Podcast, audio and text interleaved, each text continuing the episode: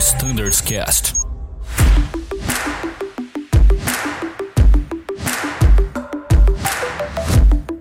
Fala pessoal, sejam todos bem-vindos ao Standards Cast. Adivinha quem é? Sou eu, é o Danilo de novo.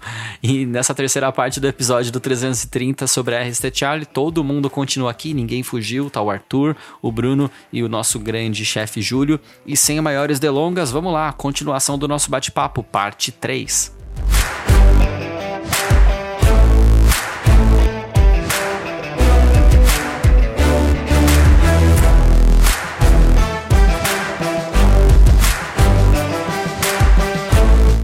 Bem, uh, vamos então diminuir aqui um pouquinho o nível de, de tensão. Não teve tensão nenhuma no ar, né? Mas vamos lá, de qualquer forma, vamos diminuir um pouquinho essa pane. Vamos falar sobre uma outra situação que a gente vai treinar no ciclo Arresta Charlie, que é uma engine failure, entre aspas, simples, uma falha simples de um dos motores apenas, tá bom? A gente sabe que a gente pode ter essa pane em diversas fases do nosso voo, seja na corrida de decolagem, seja após a V1, após a primeira redução de motor, enfim, pode ser na descida, pode ser em cruzeiro, em diversas altitudes, né? A grande pergunta que eu queria trazer para o chefe Júlio é, elucidar para todos nós aqui é como o nosso piloto deve proceder nesses mais diversos casos. E é claro que a gente não vai conseguir explorar todas as variações possíveis, mas o que, que você poderia, chefe, trazer de informação útil para os nossos aviadores, por favor? Uh, vamos do começo, Danilo. Vamos supor que você tenha uma engine fail entre a V1 e a rotate. A primeira dica como você é um cara que está fit to flight, está com a consciência situacional em alta, o próprio ruído da falha de motor já é um grande kill, que vai te ajudar muito lá na frente quando vier a pergunta do ECAN, damage or no damage. Então essa interpretação do ruído com bang ou sem bang na hora da pane é importantíssimo e vai ser uma prova depois da sua alta consciência situacional. Segundo item, proa. Terceiro, o número mágico, 12.5. Então é muito importante, galera, fazer um bom uso do automatismo do avião nesse primeiro segmento de subida. Isso vai te trazer a serenidade e elegância para gerenciar a pane da melhor forma. Eu noto muito, às vezes, uma certa ansiedade do pedido de Can Actions. Então eu sempre falo assim: nunca peça um Ecan Actions sem você ter a, certeza que você está voando, você está navegando e você comunicou. O voando é um tripé, um tripé baseado em altitude, configuração e velocidade, que vai te alicerçar. Estou voando com tranquilidade, de preferência já com o AP acoplado. Lembrando que em necessidades atípicas e situações que no julgamento dos pilotos seja necessário, ele pode sim tomar atitudes e iniciar um ECAM abaixo de 400 pés, mas isso em situação muito específicas. Né? Isso tudo pensando em relação a essa falha de motor no primeiro momento. Segundo, estou navegando, opa, uh, aqui tem contingência. Eu não ativei meu secundário ainda. Então se procure, se preocupe em voar e navegar antes de iniciar um ECAN. Ou seja, ative seu secundário se for em localidade que, exige, que tem essa exigência, que tem um contingency publicado. Né? Ou naquela situação, a própria Azul preconiza. Se você já fez a primeira curva do segmento da sua SID, você mantém a SID. Se você ainda não fez a primeira curva, você deve seguir a contingência publicada pela companhia. Tá voando, tá navegando, e em algum momento, antes de iniciar Connections, por algum motivo, o seu astuto PM já comunicou o Distress Call, que sempre enquanto mais curto, mais objetivo e com um breve recado para o controlador não perturbar nos próximos momentos, aí sim com esses três itens da Golden Rules cumpridas, você estufa o peito, pensa lá atrás se não tem algum EB nesse avião específico, e aí você, em alto bom som 5x5, solicita o seu Ecanetics. Aí, é claro, a gente tem outras situações, que seria já numa fase de climb thrust selecionada, né? ou até em altitude de cruzeiro.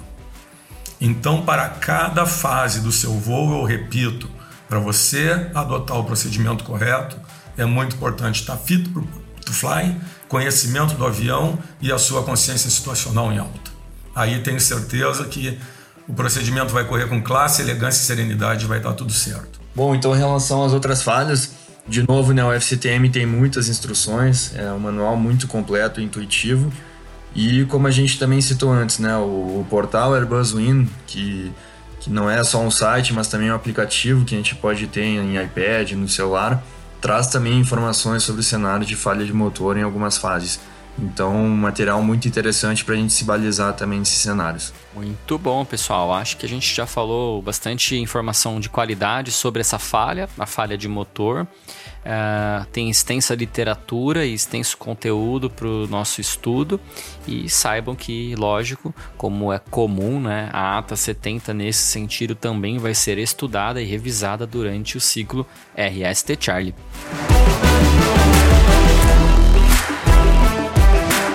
Bom, Arthur, agora vamos supor que você tem um alerta de TCAS, mudando um pouco de assunto, né? Quais são as atitudes necessárias por parte dos pilotos no treinamento e em voo? E aproveitando também, o que, seria a diferença do TCAS Blue? É, a gente tem alguma necessidade de modificar alguma coisa na configuração da aeronave para realizar essa manobra? Sim, Bruno. Bom, esse é um tópico muito interessante agora, uma vez que a gente considera que vamos ter três aeronaves com o feature de Autopilot FDTCAS instalados né, na nossa frota. Já temos o Alpha November Whiskey e o Alpha November X-Ray voando conosco aqui e, e, eles têm então esse feature instalado. É, basicamente, então, voltando à frota Ciel e aos outros NEOs que a gente tem, é, a partir do momento que a gente tenha né, um Traffic Advisory, né, a gente faz o callout de TCAS I Have Control, conforme a preconizado pelo Memory Item, a gente não vai realizar nenhuma manobra é, evasiva nesse momento, né? Afinal, a gente só está tendo um alerta. E a diferença nesse momento para uma aeronave que tem autopilot FDTCAS é que a gente vai ter que observar que o modo TCAS ficou armado. Então, o callout para essas aeronaves seria o TCAS Blue, e aí a gente confirma que o automatismo armou esse modo vertical para atuar no momento que a gente tiver um Resolution Advisory. No momento que a gente tiver um Resolution Advisory, voltando às nossas aeronaves tradicionais aqui, os céus que a gente tem e o November Yankee e November Zulu, aí sim a gente é, faz o, a desconexão do autopilot, solicita ambos FDs off para a gente iniciar a manobra evasiva buscando o green sector do Vertical Speed Indicator. Nesse caso, no, no November Whiskey, no November X-Ray e no November Victor que está por vir, a gente teria um pouco menos de carga de trabalho sob o ponto de vista que o autopilot vai atuar a partir do momento que o FMA, no seu modo vertical, tem o modo TCAS ativo. Então, nesse momento, a gente monitora, e é extremamente importante monitorar, que o, o automatismo está comandando a aeronave para a área, para o green sector né, do Vertical Speed Indicator nesse momento. E, inclusive, preconizado pelo Memory Item, é, caso a gente observe que, que o guidance não está adequado, a gente tem que reverter para o voo manual e, e colocar o, o, vertical speed na, na green sector, né? Então é muito importante a gente é, conte com o automatismo, obviamente, é um grande recurso, mas que a gente não seja complacente. Muito bem colocado, Arthur. O fato de você ter o TCAS Blue anunciado no FMA não quer dizer que você possa cruzar os braços. Sempre atento que pode haver uma contradição ali também. Muito bem colocado, Arthur.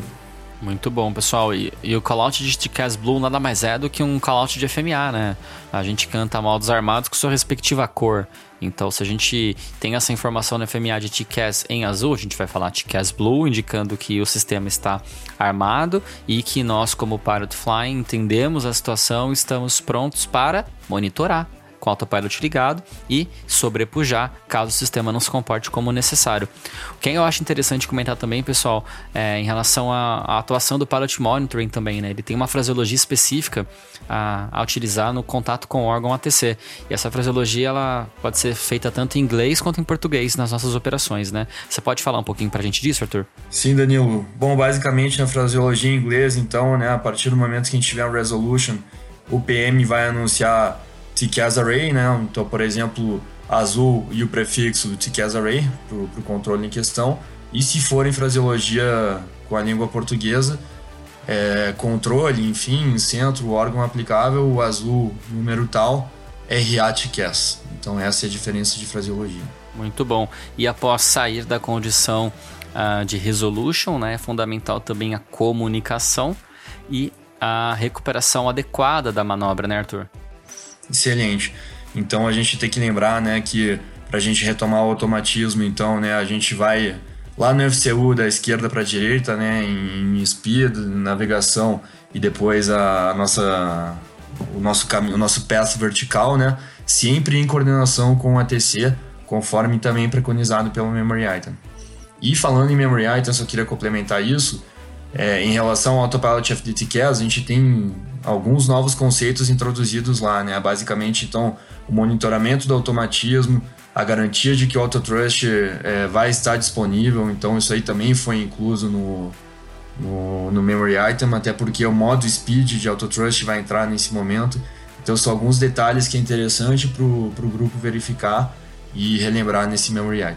É, acho que até a recuperação também com o automatismo acoplado, ah, qual vai ser a trajetória esperada da aeronave, Arthur, após a gente sair da condição de TCAS num cenário de TCAS Blue? Sim, muito bem colocado, Danilo. A aeronave, basicamente, como o modo lateral não vai mudar nada, ele vai continuar voando a referência que tinha, mas o modo vertical vai buscar a altitude do FCU. Então, o que estiver inserido lá no FCU vai ser buscado em vertical speed pelo, pelo automatismo.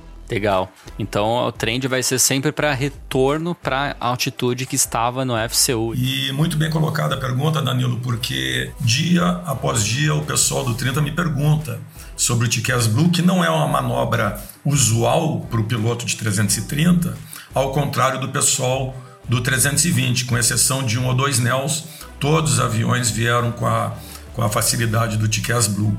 Então, muito legal aí da maneira que vocês abordaram o assunto. Ah, eu só teria duas, ah, dois detalhes a anotar.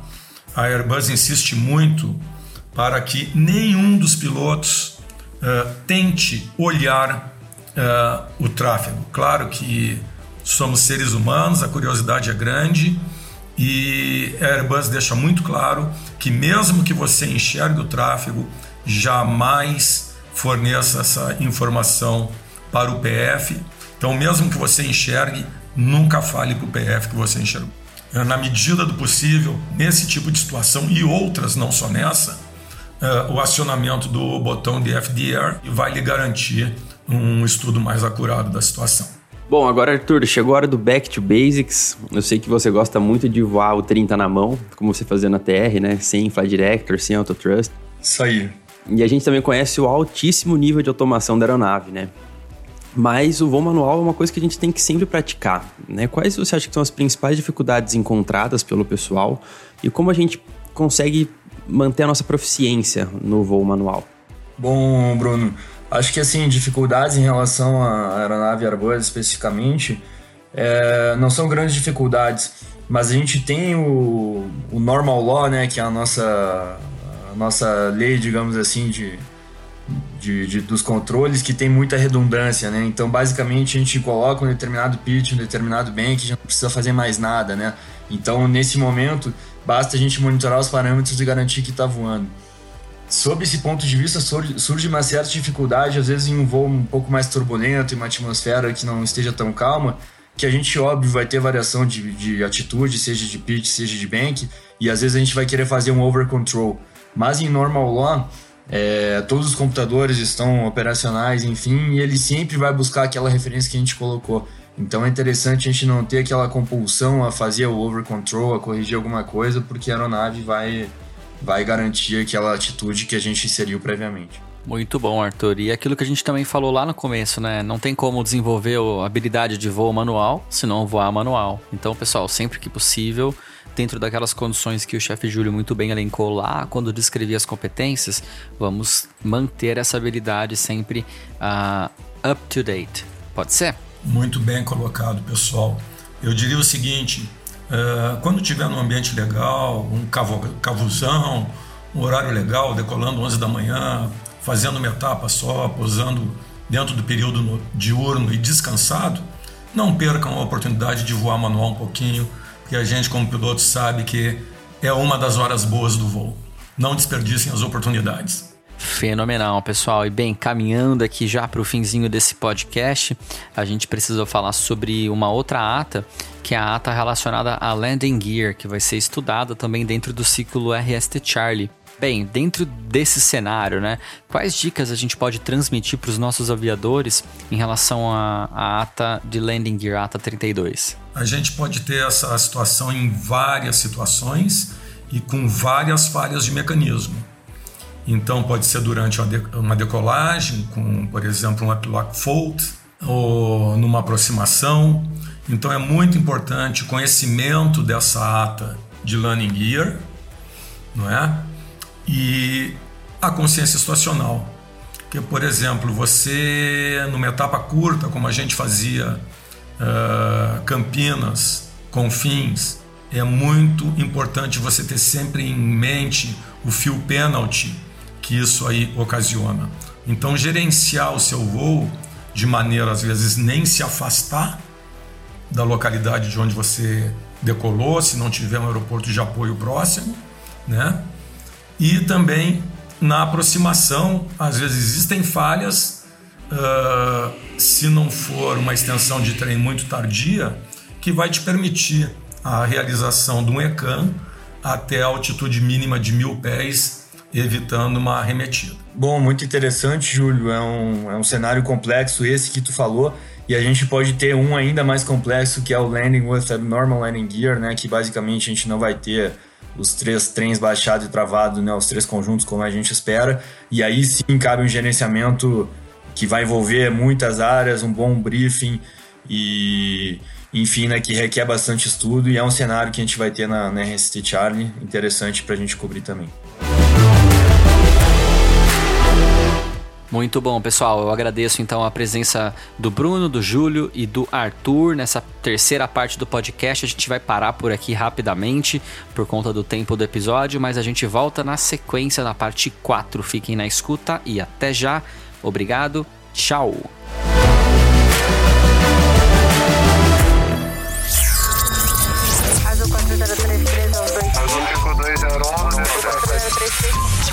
Você ouviu ao Standards Cast.